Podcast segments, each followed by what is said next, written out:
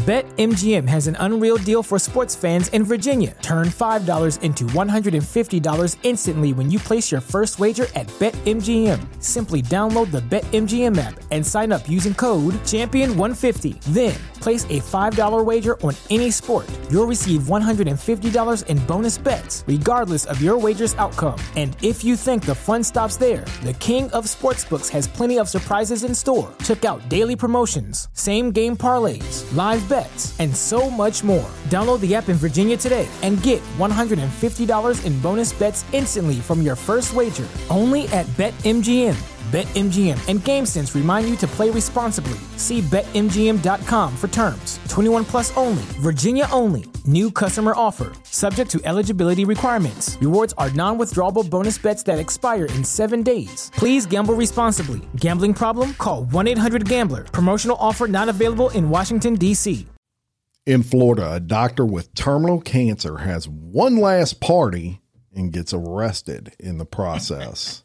In Louisiana, a homeless man gets arrested after attempting to sell a house he was squatting in. And in Jamaica, police catch a serial killer after the murder of four. These stories and more coming at you today, Friday, September 15th, on Real Life Real Crime Daily. And I'm Jim Chapman. I'm Woody Overton. And I'm Mike Agovino. Happy Friday, fellas. Friday, Friday. TGIF. Hey, before we get going, uh-huh. Want to try and put a little wrap on uh, America's favorite Eagles fan, Mr. Cavalcante, who uh, finally got taken into custody yesterday, and Jim did a great job recapping all that yesterday.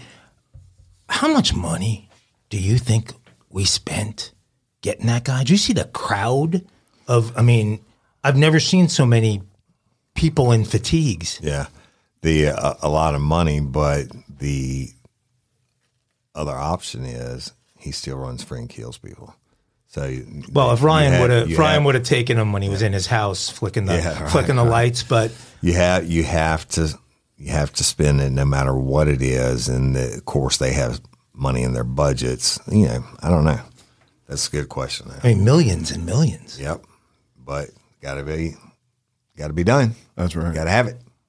That's right. And the second one from Pennsylvania in such a short amount of time to escape, uh, they weren't gonna they weren't gonna not catch They this weren't guy. effing around. Yeah, they weren't messing around for maybe sure. maybe next time we focus on preventing these kind of people from coming into the country, that might be a good strategy. I don't know. And make the walls where you can't Spider Man up them. Yeah, yeah. I don't know if that anything guy could could have just stopped jump him. over the wall. I mean, Trump would have had to build that wall hundred feet high to keep that guy out. Oh yeah. Yes, indeed. Uh, also, I want to mention uh, we've had a lot of people ask how we did in our, our golf tournament that we uh, participated in for Sheriff uh, Jason Ord. And uh, proud to say that out of, I got the confirmation, it was actually 68 teams. 68 teams, 34 and 34. We finished tied for 17th. And I will be the first to say I had absolutely almost nothing to do with that. Thank you, Josh Johnson. Doppelganger. And Mike was the backup on that. yeah, yeah. We played a couple Mike's balls, mostly Josh's balls. Um, but uh, but, But it's still what's even 17. harder to believe is you know we were worse at the other game than we were at golf. Oh, yeah, God. cornhole was a Cornhole nightmare. was. A, I think they We- put those things too far away. I mean, we could not cornholio for anything. That, that was, was, uh. Pretty sure we went 0 for like 50 on. I don't know. I don't know. I Just bought really four bad. of them. It's, uh, I, I don't even know what the prize would have been. I think Josh made one. I don't think I got a point. I may have got one out of four. It was of them. disturbingly bad. Like, Yeah. You know what though? like we should be checked. Something could be wrong, like a neuromuscular or something. We're gonna practice for next year. we'll be ringers on the cornhole, and then we'll buy a thousand entries. That's it. But thank you to Josh Johnson for, for Yeah, playing with Josh, us. We had shout a great out. Can't time. wait- can't wait to carrying make three some guys meat on with his you. shoulders for 18 Can't wait to make some His meat. back's probably still hurting. Man, but some of that food out there, Oh my god, the food, the drinks, and that Cornish was game hen. Yeah. Oh, yeah. And that's what Josh Who the hell said. does that to a Cornish game hen? Josh said that. What? Hey, that's Cajun shit, Okay. man. And we fry deep fry everything in peanut oil. Yeah, that shit was love. Yeah. Yeah. It was all good. All good. Alcohol was flowing. Seven o'clock in sure. the morning, bloody berries. Yeah. That's right. All right, Em, let's get into crime time, people. This is what you're here for, and this is what we're about to give it to you. And we've got a heck of a story to lead it off. And we're going to tell you about Florida doctor Scott Anthony Burke, a 69 year old yachtsman who police say they busted with more than 40 grams of cocaine and 14 grams of ketamine What? last week. You don't even hear about that anymore. It's special K is a fucking horse Special K, tranquilizer. baby, but he's 69. It's a horse tranquilizer. That's a And well, how much of it? That was a shit. 14 grams and 40 grams of coke on his yacht. Yeah, so he, It's a good party. He, He's been a successful doctor to say the least. Well, he was holding a party on board a boat last week as he faces terminal cancer. There were strippers involved. To have this man potentially spend the rest of his life waiting for his case to go to trial, to me, would be very, very tragic. This from his lawyer uh, in reference to that client's illness. Burke is now facing drug and gun charges after police boarded his vessel last week in response to a woman possibly overdosing. In the bedroom with the woman, they found cocaine, they found the pistol, and a search warrant turned up a substantial amount of drugs and uh, a, another gun, which doctors said he the doctor did not have a license for. His attorney said that additional allegations from an anonymous law enforcement source say that pros, prostitutes were on board. I figured that. But he's calling it disgusting slander. He says that's bullshit.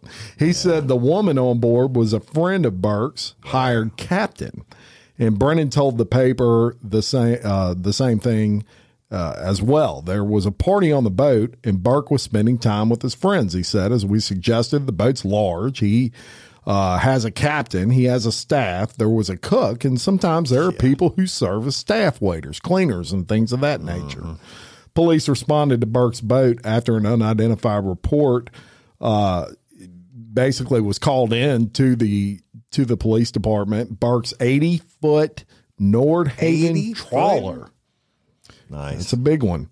Has been visible in Nantucket Harbor for days after his arrest. When first responders arrived in the master bedroom to look at the victim, they spotted a big bag of cocaine on the nightstand and a loaded pistol in a bookshelf. Mm-hmm. After obtaining a search warrant, they went back and say they recovered 43.4 grams of that cocaine and 14.1 grams of ketamine. Now, here's my question this man has terminal cancer. Okay. He's, you know, and usually when they tell you you're terminal, you've got months. yeah.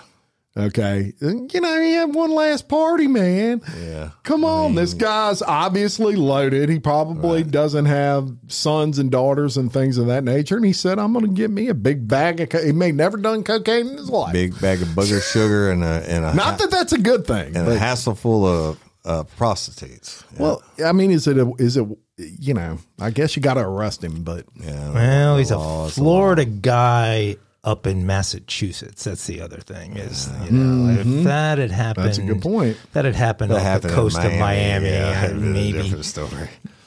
that's the only guy now on planet Earth not looking for, hoping for a cure for cancer. I mean, if cancer gets cured in the next couple of weeks, he's going to be going, God damn it. Yeah. Yeah. Now I got to spend 20 years because that's that's a that's a charge right there. I mean, he Yeah, he yeah, has some he- substantial Just the firearm drugs with on the that dope boat. alone is, is Yeah. a federal charge. So they're hell bent on going through with it. They're going to go through with everything. I guess they have to. yeah. Yeah, uh, you know, I, I don't know that they could just let him off. Um, So, I, I don't know that a jury wouldn't let him off though. I might take that to a but, jury but trial even, if even if he dies, let me tell you, this popped in my head. Funny story.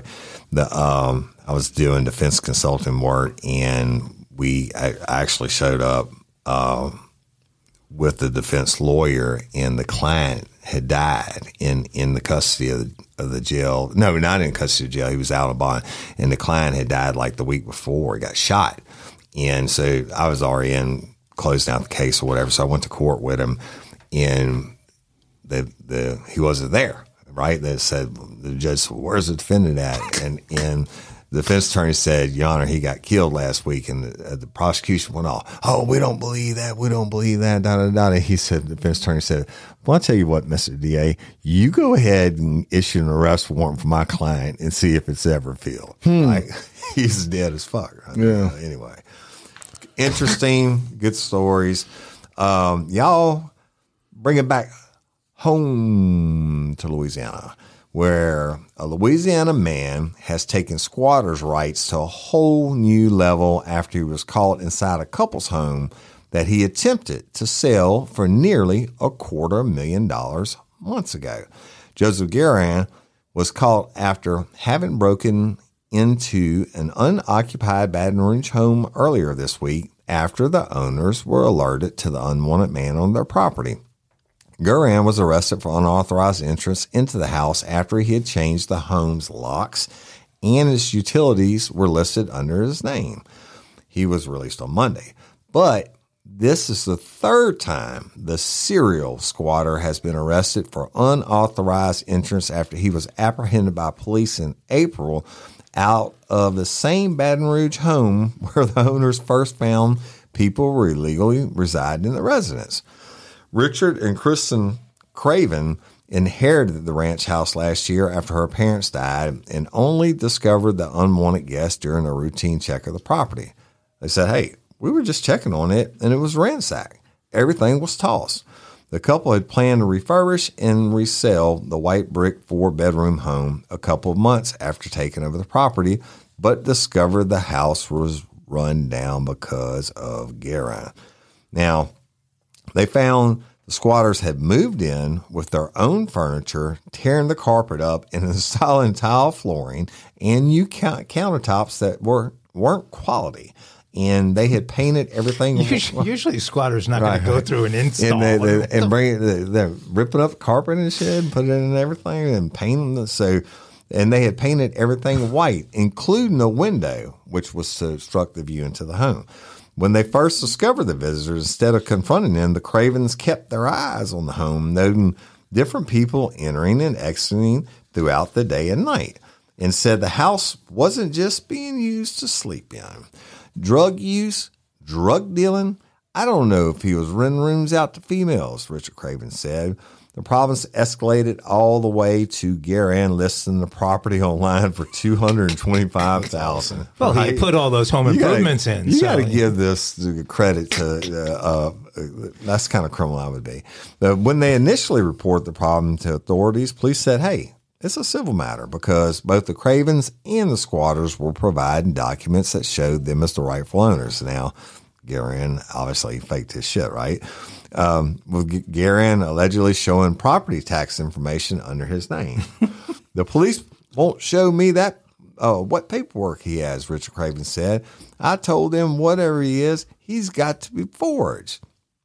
In their most recent run in with Guerin, the Cravens were alerted by a neighbor telling them, You have company over there. That Joey guy's back while Louisiana law does make squatting legal, a person must peacefully possess the property for 10 uninterrupted years in good faith and by just title, or for 30 years without title or good faith. I'm not going to let a criminal go bust in the house and take control, Craven said. It's just as simple as that. So it's more than getting control. He's going, he's going, he's going to go. Hmm. Yeah. And I remember that you know that guy's had, as you said, has had several issues right. with that. I remember another situation similar that that same squatter was involved in. Yeah. But shout out to him for you know. I mean, he's been trying to earn his real realtor. He's like, what do you call that? An entrepreneur. Yeah. Hey, hey, you know, in the state of Louisiana, Mike, uh, Mike, let me ask you this. I'm gonna, uh, let me come over and sleep on your couch for seven days.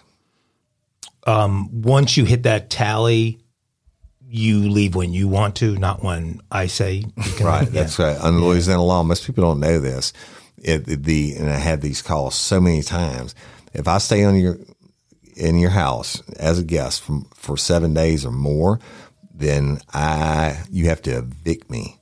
If no I don't want to, that's the truth. You have to oh, evict yeah. me. Uh, under Louisiana law, you consider consider domicile Uh, no matter whether you're paying me any nope, consideration. No bills in my name, no nothing. I'm eating your food, doing whatever to take shit in your. You hear toilet. that, family?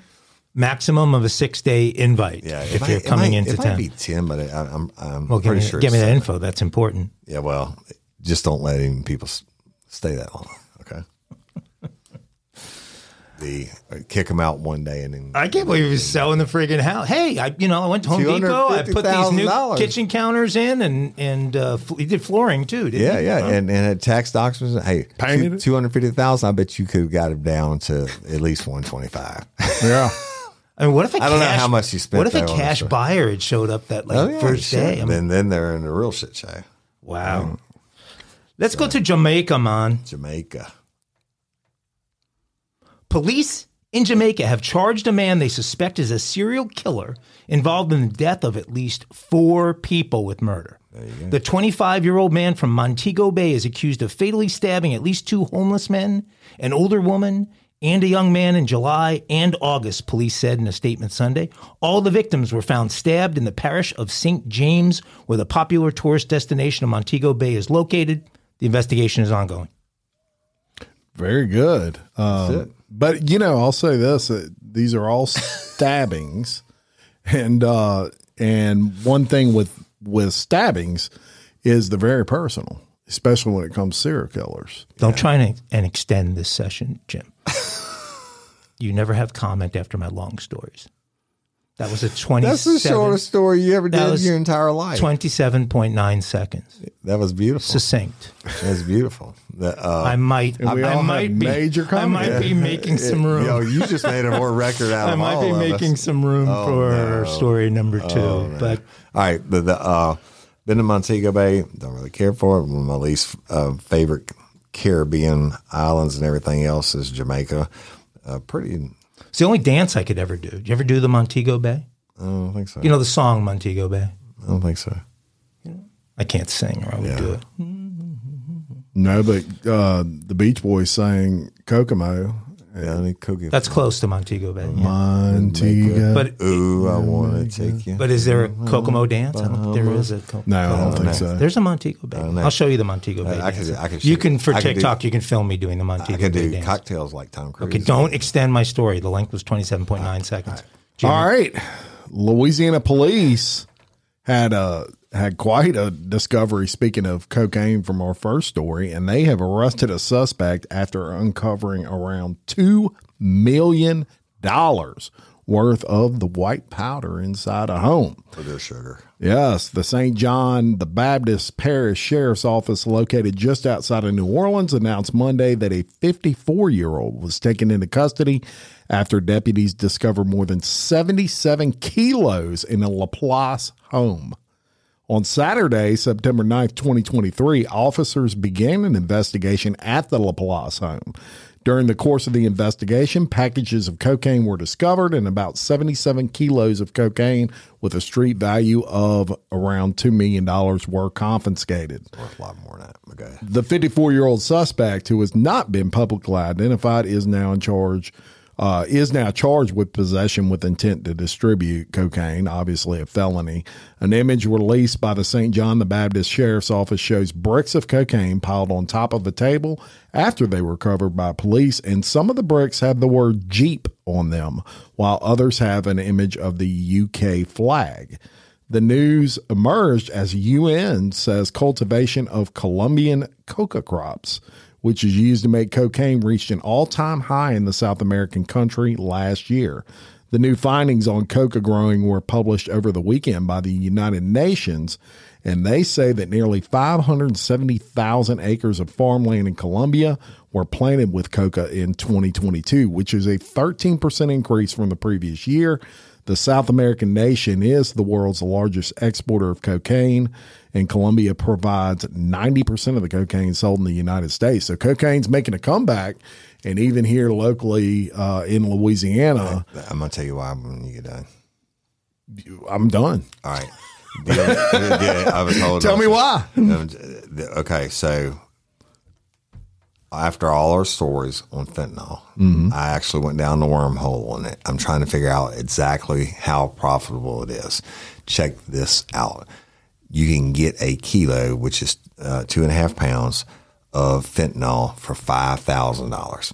Now, what they're doing, as with all the uh, different type drugs, they are um, cocaine is one that it's they're doing it the most on. They take that five thousand dollar kilo of fentanyl and they cut up the cocaine, and they it gives them three hundred thousand dollars of profit off of one kilo of fentanyl. So that what they're doing is they're cutting.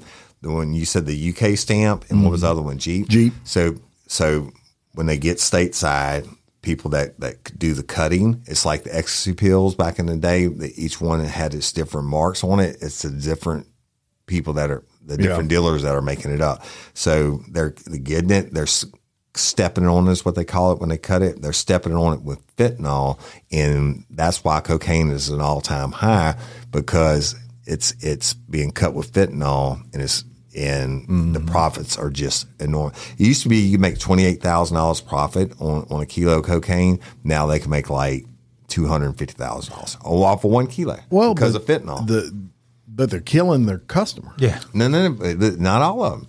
The, the majority, I looked that up too.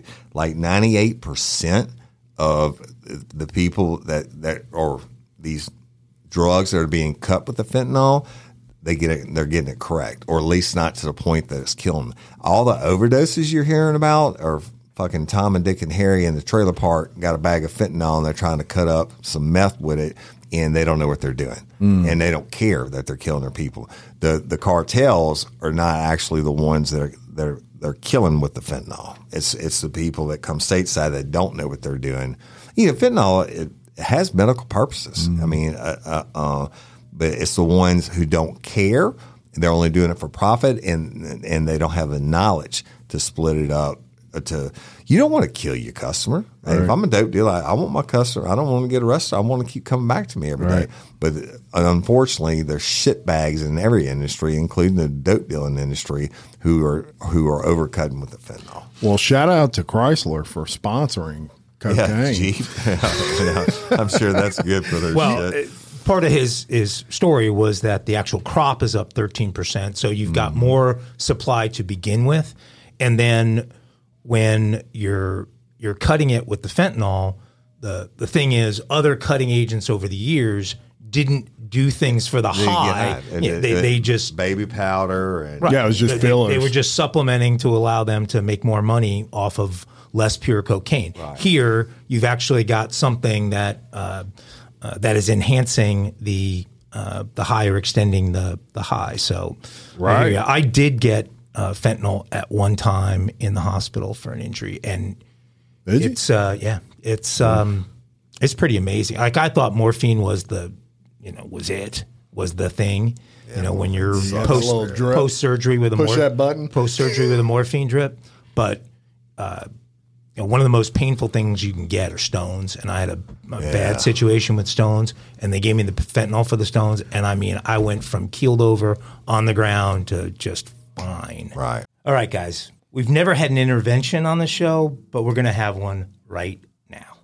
And this applies to both of you guys, but perhaps a bit more to Mr. Overton. Mm, must be alcohol. Well, you know, neither of you guys are 25 anymore, and sometimes you need to take a break away from the alcohol. Oh Lord. So I want to talk to you about a healthy alternative to alcohol that can be just the right fix after a stressful day. You know, Woody, like a day after 10 crazies from Wisconsin come into town to kill a thousand wild boars, and you idiots end up killing a thousand shiner box at the same time. That's gonna happen. Well, I know it is. And so I want to tell you about a product called Recess Mood. Hmm. Think about it. Even the name sounds relaxing. Recess Mood is a delicious sparkling water infused with functional ingredients like mood lifting magnesium and stress balancing adaptogens so you can relax without the alcohol or the hangover. Now, while Jim is looking up the meaning of adaptogens, I'll continue on. Real Life Real Crime and the Daily Show listeners get 15% off the Recess Mood Sampler Pack at takearecess.com slash RLRC. That's takearecess.com slash RLRC. You can enjoy Recess Mood after a busy day or whatever you need to relax and unwind. Recess Mood is made with real fruit and comes in four delicious flavors like strawberry rose and raspberry lemon. Mm. Those sound yummy. Yeah. It's only got 20 calories, doesn't have any sugar in it. So I don't know if you've ever had guilt, Woody, but if you do, Recess Mood could help you get rid of it. Guilt, but I've had the pain of not having recess. Okay, well, you deserve a healthier way to unwind. Head to takearecess.com slash RLRC and get 15% off a Recess Mood sampler pack. It's your go-to alcohol replacement. BetMGM has an unreal deal for sports fans in Virginia. Turn $5 into $150 instantly when you place your first wager at BetMGM. Simply download the BetMGM app and sign up using code Champion150. Then, place a $5 wager on any sport. You'll receive $150 in bonus bets, regardless of your wager's outcome. And if you think the fun stops there, the King of Sportsbooks has plenty of surprises in store. Check out daily promotions, same game parlays, live bets, and so much more. Download the app in Virginia today and get $150 in bonus bets instantly from your first wager. Only at BetMGM. BetMGM and GameSense remind you to play responsibly. See BetMGM.com for terms. 21 plus only, Virginia only. New customer offer, subject to eligibility requirements. Rewards are non withdrawable bonus bets that expire in seven days. Please gamble responsibly. Gambling problem? Call 1 800 Gambler. Promotional offer not available in Washington, D.C. Instantly. It's crazy. Well, that's Wow. what it, what happens. And so let's roll on to Ohio. I don't have any problem with Ohio. Uh, um, good hunting. You had to think about I that was- for a no, I like, I like to, you know, I've been pretty much everywhere, but every time I hear a- a place I haven't thought of in a while, I think about their hunting, and they get some pretty good deer in Ohio. But um, in Ohio, a multi-state manhunt for a suspect wanted for murder in Ohio and two kidnappings in Kentucky came to a deadly end late Saturday night. The suspect, a 50 year old man from Ironton, Ohio, identified as David Maynard, took three hostages at a Speedway gas station in Ceredo, West Virginia, just after midnight. Uh, WS WVSP TV said a state trooper was visiting the gas station when he observed Maynard behind the counter and recognized him as the suspect in the manhunt. Maynard then pointed his pistol at the trooper, which led to the hostage situation. The hostage negotiator, negotiator with the West Virginia State Police response team communicated with Maynard for an hour and a half. Um, the negotiators successfully got the suspect to release the two hostages before Maynard asked that a blanket be placed at the door for the remaining hostage. Maynard eventually exited the door and engaged members of the state police res- special response team, prompting officers to fire at him. Well, y'all can guess how this ended, right? Mm. The Maynard later died of his injuries at a nearby hospital. The third hostage was safely secured and unharmed, and no officers were injured in the standoff. The sa- search for Maynard had begun on Friday when Ironton police officers responding to a report of shots fired found a woman bound with cords Maynard's 78 year old stepfather, identi- identified as Donald Wood, was dead. A 39 year old female was tied up using cords, and officers cut her loose, then proceeded to clear the rest of the house, and they found the 78 year old male deceased. While on the run from police, Maynard abducted two women at separate locations in Kentucky and stole their cars. One of the women managed to escape and called 911. Prior to the Speedway standoff, Maynard had been last spotted earlier on Saturday in West Kenova, West Virginia, and shelter in place alert was issued as police searched for Maynard.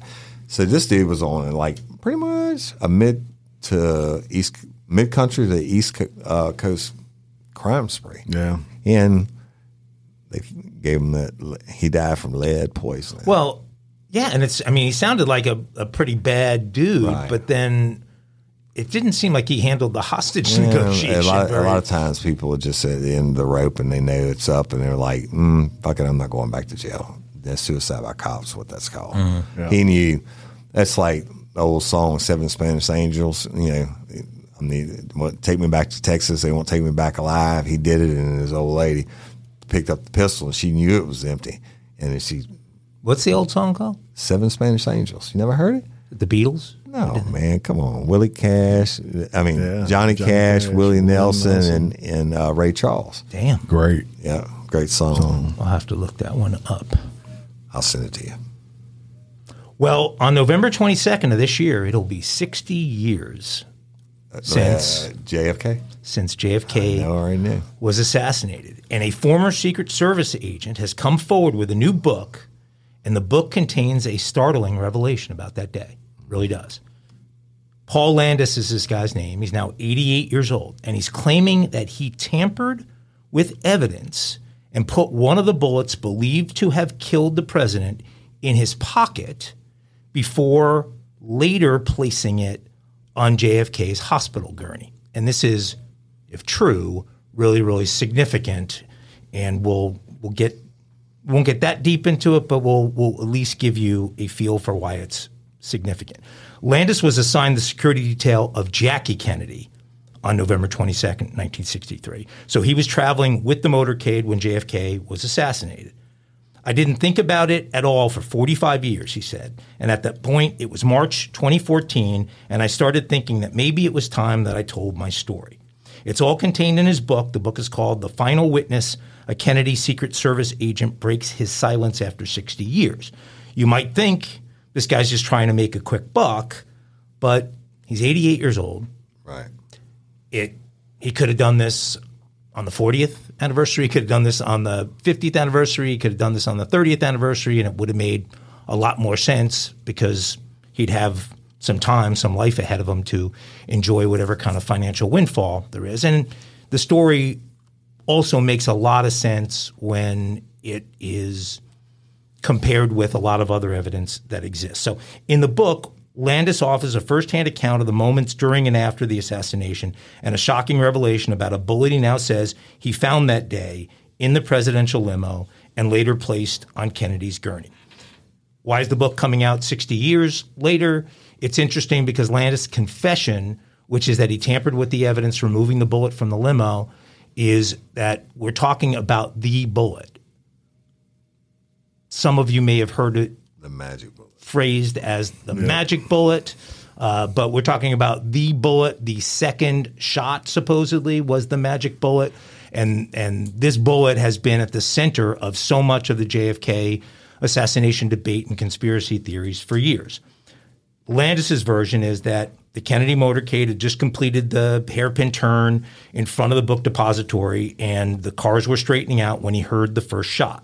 I recognized it immediately as the sound of a gunshot. I turned to look over my right shoulder and I saw nothing. I was scanning forward. Landis says he, he saw President Kennedy sitting in the limo and leaning slightly to the left, though it was unclear at that point if he had been hurt.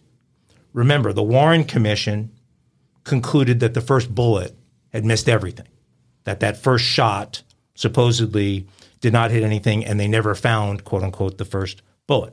I had just finished scanning the overpass and ahead of the car, and I heard the second shot, and still no reaction from President Kennedy. So now remember, the story of the magic bullet is that it entered Kennedy first, his back, came out through his throat, and then entered Governor Connally and actually entered through his ribs and uh, and then exited again into uh, into his leg, and that's what gave it the magic bullet uh, theory.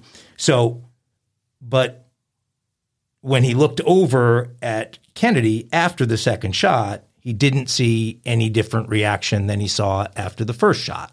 And so, if Kennedy had been hit with a shot that would go all the way through his body and exit his throat, you would think there would have been a reaction from Kennedy. So, according to the Warren Commission, the second shot was the magic bullet that supposedly traveled through JFK's back and exited through his throat before hitting Texas Governor Connally, breaking a rib, exiting his body, and entering back in his wrist and thigh.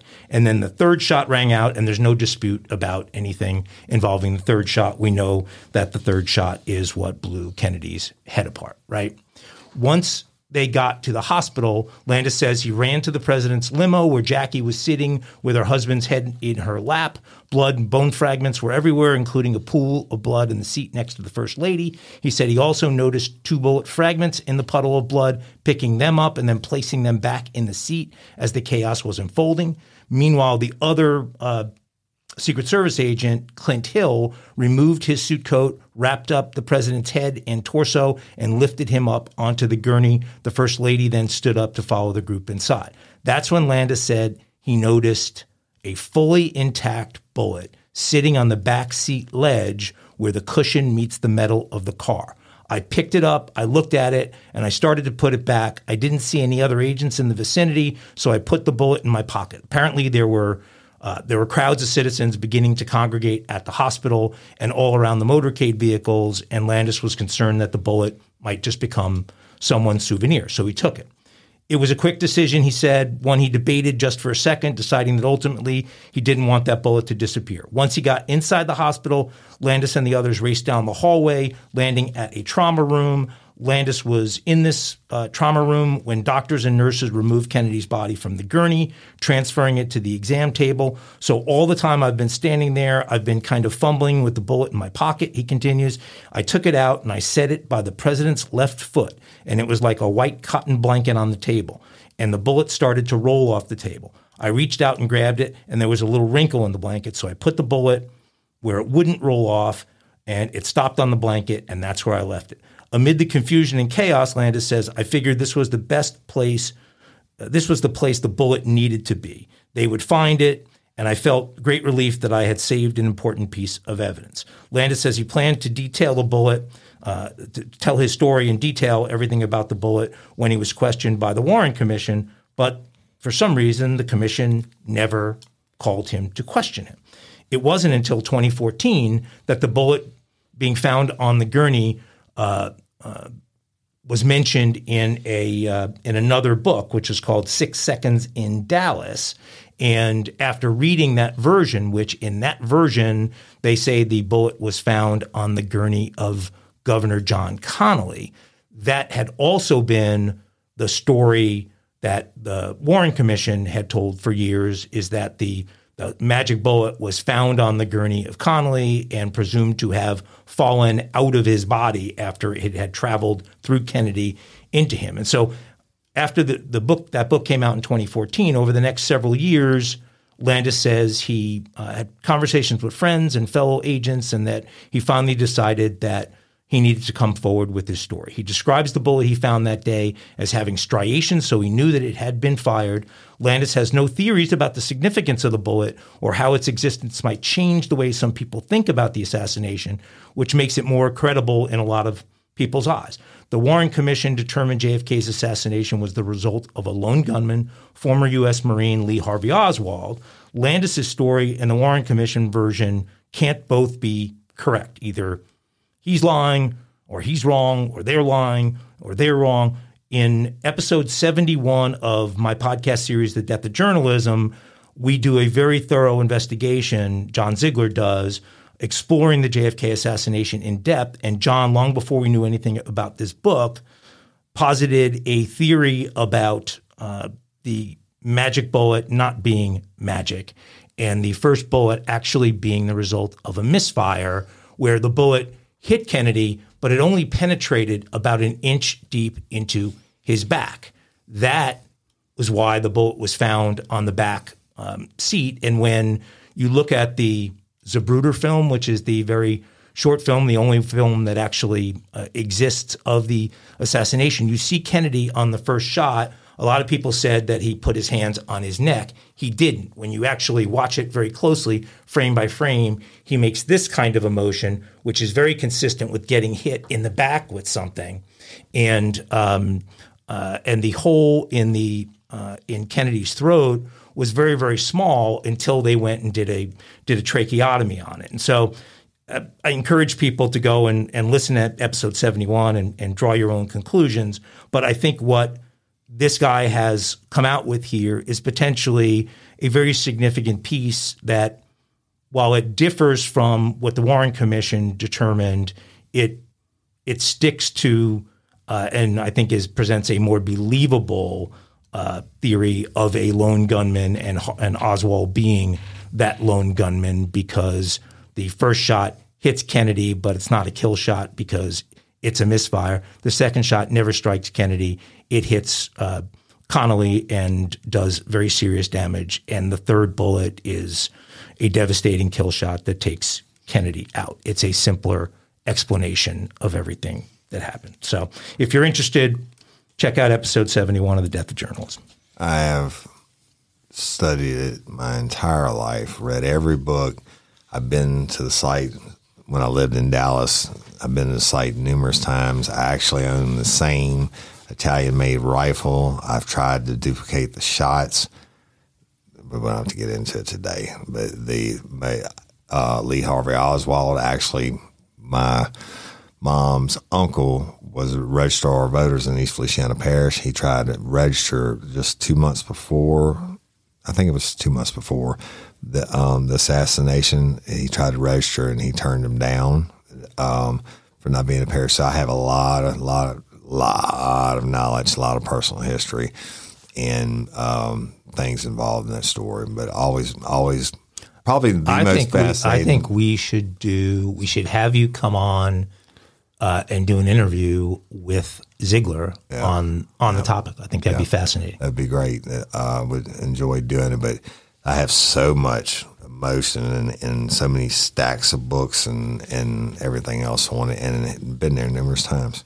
Ditto on that. and even to the hospital where um, he was brought in. Parkland, yeah. Yeah, Yeah. Uh, you know, that story's intrigued me since obviously I was a kid. It happened before, well before I was born, but uh, I I think just about anybody that has, especially any interest in in crime and things like that, the the JFK uh, question is is a relevant one. Um, I actually just watched a podcast where uh, Patrick Bet David uh, has a podcast called the PDB podcast. He went on Rogan, and when people go on Rogan's podcast, they bring gifts.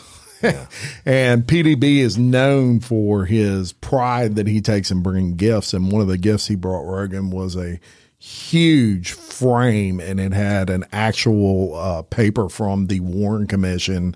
Uh, Rogan being a, a huge JFK guy. Um, and then it had the cut signatures of all. It had Kennedy's, it had uh, Oswald, and it had Ruby's.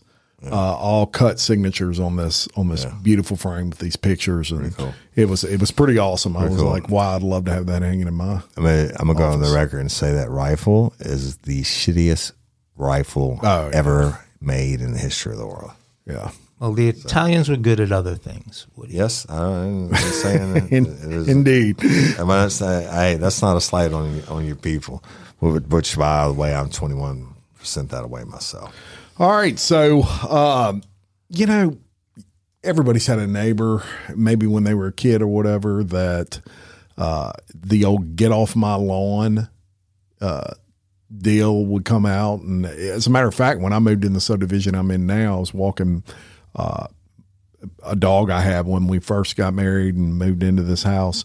And I, I let the dog pee by someone's mailbox and it peed in their yard. And I, I hear this window open and this lady's like, Get your damn dog out of my yard. I said, okay. I, you know, I was new to the subdivision. This one was wanting to whip my ass. So people are serious about their yards. Well, let me tell you, sometimes that can get out of hand. And a Southwest Florida man was arrested Thursday night after a case of what you would call lawn rage. A deputy from the Lee County Sheriff's Office responded to a disturbance call at a Fort Myers home around 9 p.m. The deputy observed a 62 year old homeowner pacing in his driveway and was visibly irate. He was cursing. These motherfuckers better not ruin my fucking grass, screamed the man. Oh, they will see what happens. The deputy then made contact with the two people across the street who had triggered the suspect. Those workers said they'd been contracted to lay fiber optic cable in the area and were attempting to leave for the night when the suspect aggressively approached their truck with a gun. The deputy went back to the suspect, attempting to calm him down, but he continued his cuss laden rant. I will shoot those motherfuckers. That's how I'll handle it, the oh, suspect said. After obtaining a search warrant, the deputy searched the house. Inside the garage, in plain view on a shelf, was a gun matching the victim's description. The black and silver Smith & Wesson 9 tactical pistol was loaded with a magazine that contained 9 rounds of 9 millimeter ammunition. Based on the nature of the reported offense, the homeowner was arrested and charged with aggravated assault with a deadly weapon without intent to kill. He was later released on a $5,000 bond and he has a court date October 9th, all for getting pissed because guys are laying fiber optic cable, Well, and they better not mess up his sure yard. Might be the same people that yell my at me. places, you never have to worry about any kind of loan range or what you got loan rage. Well, what, what you're seeing a lot of nowadays is people really getting uh, getting so worked up over something that you look back on. I'm sure that guy looked back on that whole situation when he was sitting in jail and having to go back to court now, and he's thinking, you know, I should have just shut my my mouth. Yeah, And I get parking rage is what I get because I live on a busy street and there are people who whether they're just oblivious and don't realize it's a driveway or oh, they think that they haven't crossed over into the driveway but some days I'll go out there be backing out and somebody is like infringed 4 feet into my pathway. And the only way for me to get out is to go driving up on tree roots and everything else. It's that that'll uh, that'll rage you. Even Ms. Jerry gets uh, gets crazy on that one. She gets crazy enough it. to leave him a little That's, note. that's always been a problem in in New Orleans. Say the parking and the um, block, especially blocking people in. It's even worse in a quarter than I guess you're on St. Charles or somewhere. But the uh, yeah, that's a, that's a real deal. Real deal. All right. So let's talk about somebody that's in trouble.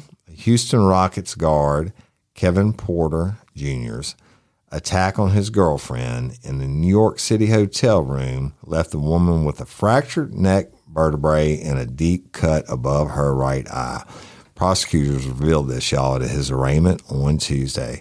Porter, 23, pled not guilty to felony assault and strangulation charges and prosecutors said he didn't stop until his girlfriend, former WNBA player um, Kysre Gondrezick, ran out into the hallway covered in blood.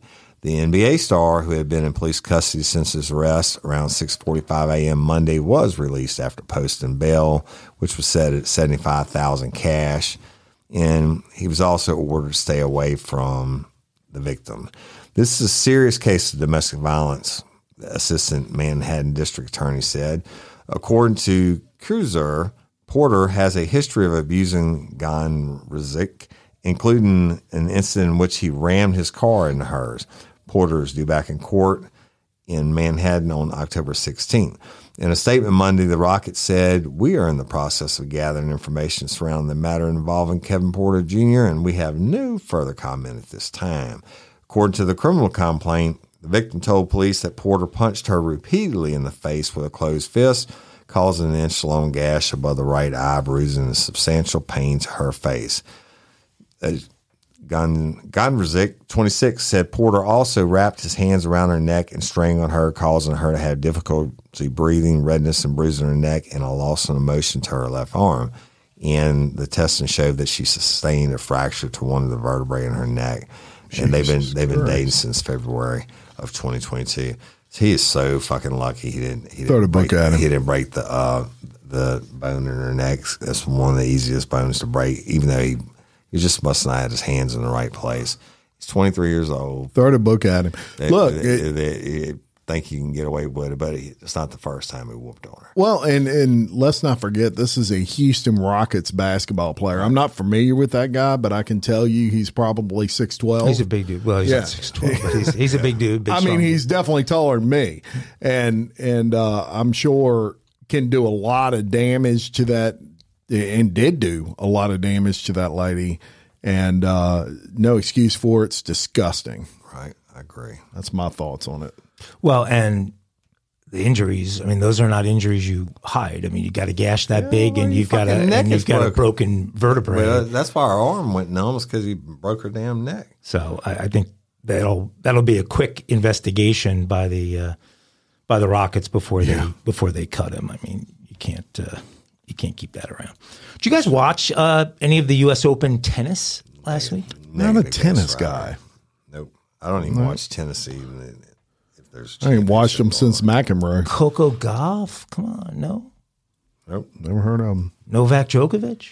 Heard of him. I, there was a blonde chick that I like to look at. Um, Maria Anna Korkovich or something. What was her name? Kent Kornikova. oh yeah. No, that's Anna Kournikova. Yeah, but were you, yeah, okay, I thought you were talking about Maria Sharapova. That's another. But one. Yeah. okay, so Coco's cute though. What do you would you would think Coco was cute? Well, anyway, the women's semifinal match at the U.S. Open was delayed for nearly an hour because a climate protester decided to glue his bare feet to the stadium floor while protesting. That's great. Excellent. Yeah. yeah, well, Good choice. so the climate change movement over the past few years has adopted a strategy of taking their protest message directly to the public by going to public institutions like museums, sporting arenas, etc. A man named Sayak Mokopadiayu and three other activists with the group Extinction Rebellion New York City held up the match between American Coco Gauff and Czechoslovakian Karolina Muchova for about 50 minutes on Thursday night. They chanted, quote, no tennis on a dead planet and end fossil fuels before Moko Padiayu decided to affix his feet to the concrete floor of Arthur Ashe Stadium in Queens. In a post game press conference, Gauff said, It was done in a peaceful way, so I can't get too mad at it. Would I prefer it not happening in my match? 100% yeah. The 19 year old star concluded, I'm not going to sit here and lie, but it is what it is. Moko Padiayu says he wishes her a long and successful career, but she knows the same thing that we know, which is if we don't take drastic action soon, tennis will not be playable by the time she retires. Right. So I'm sorry. I know that there is such a thing as global warming, but when somebody says she's not going to be able to play tennis by the time she retires, I just take it as a math quiz. And she's she's 19 years old. So let's say she plays for another 20 years, she'd be 39 and that'd be the year 2043. The most aggressive estimates on the planet are the Canadian broadcast uh, system estimates which say that by 2050 the planet temperatures will rise by 2.7 degrees Fahrenheit. Most are nowhere near that, but if it's 2.7 degrees Fahrenheit, I think that Coco would actually have more places to play across the planet and more tournaments to play by 2043 if that aggressive projection were true, as a bunch of places right now that are too cold to play tennis tournaments in would cross over and probably become places you could play tennis tournaments in. So Reykjavik might have their own tennis tournament, and maybe they're not playing in Palm Springs anymore. So, Extinction Rebellion has a week of climate actions planned starting on Sunday. They're uh, uh, they're doing a naked bike ride to end fossil fuels beginning at Columbus Circle. They're also doing mass meditations and a protest at the Museum of Modern Art. They have been involved in demonstrations like the one that hurled food at the Mona Lisa and gluing themselves to famous artworks and spray painting the yacht of the Walmart heiress. I'll be drinking beer and watching football. Me too. Me They too. may. You may see them at I'll be your gluing my- next football game. They may be gluing gluing my feet to my seat. gluing themselves to I something. mean, what the hell are you thinking? The the gluing the feet part. I mean, you don't think they're going to get you out? Yeah. Stupid. Well, that's just to make sure they can create enough of a disturbance to draw attention, right? You can't get them right out of Hopefully, there. you super glue. me I don't know down how, how fast. good his that I hope guy's they rip the fucking feet, feet are off. feeling Yeah. multiple days later. But but Coco was nice about it. You can now take off that belt and move freely around. Oh, Mile High time. And have either one of you heard of Maggie Thorne? Hmm. Ring a bell? don't think so. I, I think I got a niece named Maggie. Okay. Well, She's You the one think? that- You want to check on that? I got like twenty something of them. She's the one that, that lives in Denver, I think. Well, I'm gonna tell you a No, little her story. Maddie, but I do have another one. We're getting named off, Maggie. getting off subject here. Oh my god! I'm gonna read you. I'm gonna tell you a little story and who she is. She's a former American Ninja Warrior contestant. Oh, uh, who is an absolute stud athlete. Um, and she is claiming that the skies were not too friendly to her during a recent Southwest flight to Nashville. The accomplished athlete who has made seven appearances on the grueling competition show said she was shocked when a flight attendant shamed her for wearing what she deemed to be an inappropriate outfit. Maggie shared a photo of the outfit, which consisted of high waist joggers and a cropped black tank top. There seemed to be no problem with her fashion choice at all until Maggie said the flight attendant came over and told her to cover up in front of the other passengers. Hmm. That's ballsy as hell. Right. Attendant just shamed me in front of the passengers saying my attire wasn't appropriate, a tank top and high waisted pants. Is this really happening in 2023? Now, Maggie has a message for that flight attendant. Please consider your words to a passenger and how they can impact the entire flight experience. Southwest did respond to Maggie's initial tweet with a representative saying, I'm sorry for your encounter with our flight attendant and that it left you doubting our commitment to customer service. Feel free to DM us your confirmation number and we'll follow up with you. Maggie says, however, that they have yet to respond to her question about how they are going to make sure a situation does not happen again to another traveler like what happened to her. And I'm going to post the picture Yeah. Of her I see outfit. it. That's the I see- outfit? I see That's the people outfit. a Y'all whole won't lot less believe than that. what this. Come on. Yes, that's the outfit, and I'll tell you, it's very stylish. My Yeah, daughters yeah. wear this to college every day. Um, and I will post it on my uh, social media uh, or on our social media, the Real Life Real Crime Daily page, and you can check it out. It's it, it is absolutely ridiculous, and uh, something tells me that flight attendant was jealous. What do you Yeah. I, That's I exactly can't what I believe thinking. there weren't 50 people on that plane with worse outfits than that. one. Absolutely. I bet you there were. Absolutely. So we'll post that on there, but that is your mile high crime for today. You can now take off that belt and move freely around the cabin. Uh oh. Oh yeah. Friday's kinky crimes are always really kinky. Oh yeah. So I'm looking forward to hearing this. Kinky crimes for Friday, and y'all, this is a humdinger. So you're never going to believe where we're going. First of all, Pinellas County. All right. Pinellas County. Been a little Florida. while. A Florida woman in a troubled marriage said she stole a sex toy to try to save her troubled marriage, adding that I would rather do this than be unfaithful. so, Ashton Barton, whose rap sheet includes multiple theft convictions, was spotted Wednesday morning concealing a Durex ring of bliss. Go ahead and look it up, Mike. Yeah. As she shopped in a CVS pharmacy in Largo, a city 25 miles west of Tampa in Pinellas County.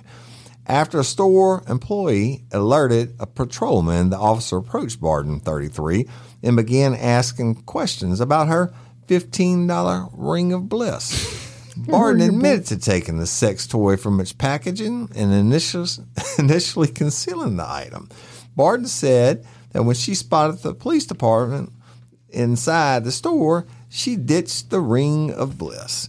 Barton claimed that she was driven to steal the vibrating sex toy because my husband doesn't want to touch me anymore. she added, I would rather do this than be unfaithful. Hey, I- right? According to Durex, the ring of bliss fits on the base of the penis and ah. enhances mutual pleasure with 20 minutes of vibration. Hmm. Right? Charged with a felony due to her prior theft convictions, Barton was booked into the county jail from which she was later released after posting, posting $2,000 bond. In a Facebook post yesterday, Barton, a mother of four, wrote, I found true love in a husband who supports me in everything I do and want to do. Barton, other post reports, uh, she has been married to her cu- current husband for two years. Well, and look, it's Who better than cheating on him. That's what CBS she sold said. sex toys. Yeah. Yeah, yeah. Ring of bliss, huh? But uh, that doesn't work for me though, because she's saying she stole it so she could use it because her husband- husband didn't want to have sex anymore. But it, but it's a cock ring Yeah. that vibrates. It's for a dude, so I think she'd be all right. Yeah. Well, But Well, it's still just, kinky crime. just trying to spice things up a little bit. I'm surprised that she didn't draw more sympathy from Right. The Pinellas police are normally pretty sympathetic. Yeah. Pinellas County runs the full gamut. well, they sure do. Oh, they got a great retirement community in Pinellas County. well, very good. Kinky crime. Ring of bliss, y'all. Ring of Bliss. Good one. Banjo time.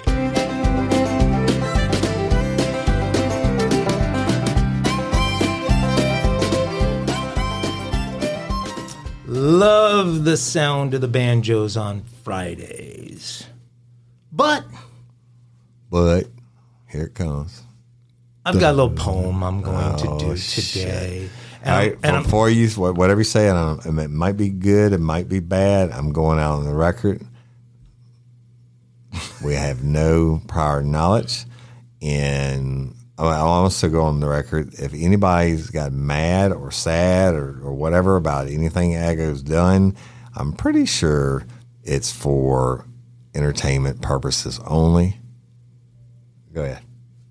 You call this That was- poetic justice, right? Right. Well, I'm talking about the the yeah anything, just whatever. well, thank you The- for that disclaimer, Woody. Right, I, I appreciate that. Yeah. Warning. A warning. This episode, this poetic This justice. poetic- I have warning. We have This no fucking idea what this, is going to be. This this segment of poetic justice is entitled "Missing You," and there's Oh, there's something that's been a part of my life for a little while that I've been without recently, and I've been I've been missing it. And this poem is is just my way of it's kind of catharsis. Jill's of- kinda of- looking of- perplexed. of missing this piece of my life. So. Oh, how I miss the stuff I'm not allowed to report. Report. Oh. It's a segment no one in America wanted me to abort. Abort. Oh, Just think of the fun topics I could have for this week. Topics that would make Woody and Jim totally freak. Mm-hmm. I might ask whether Travis Kelce is working Taylor Swift's tight end, or if trading hostages and money with Iran is something we can defend. oh God. I'd wonder about the orange man's booking weight. Let's face it, folks, he's carrying some serious freight.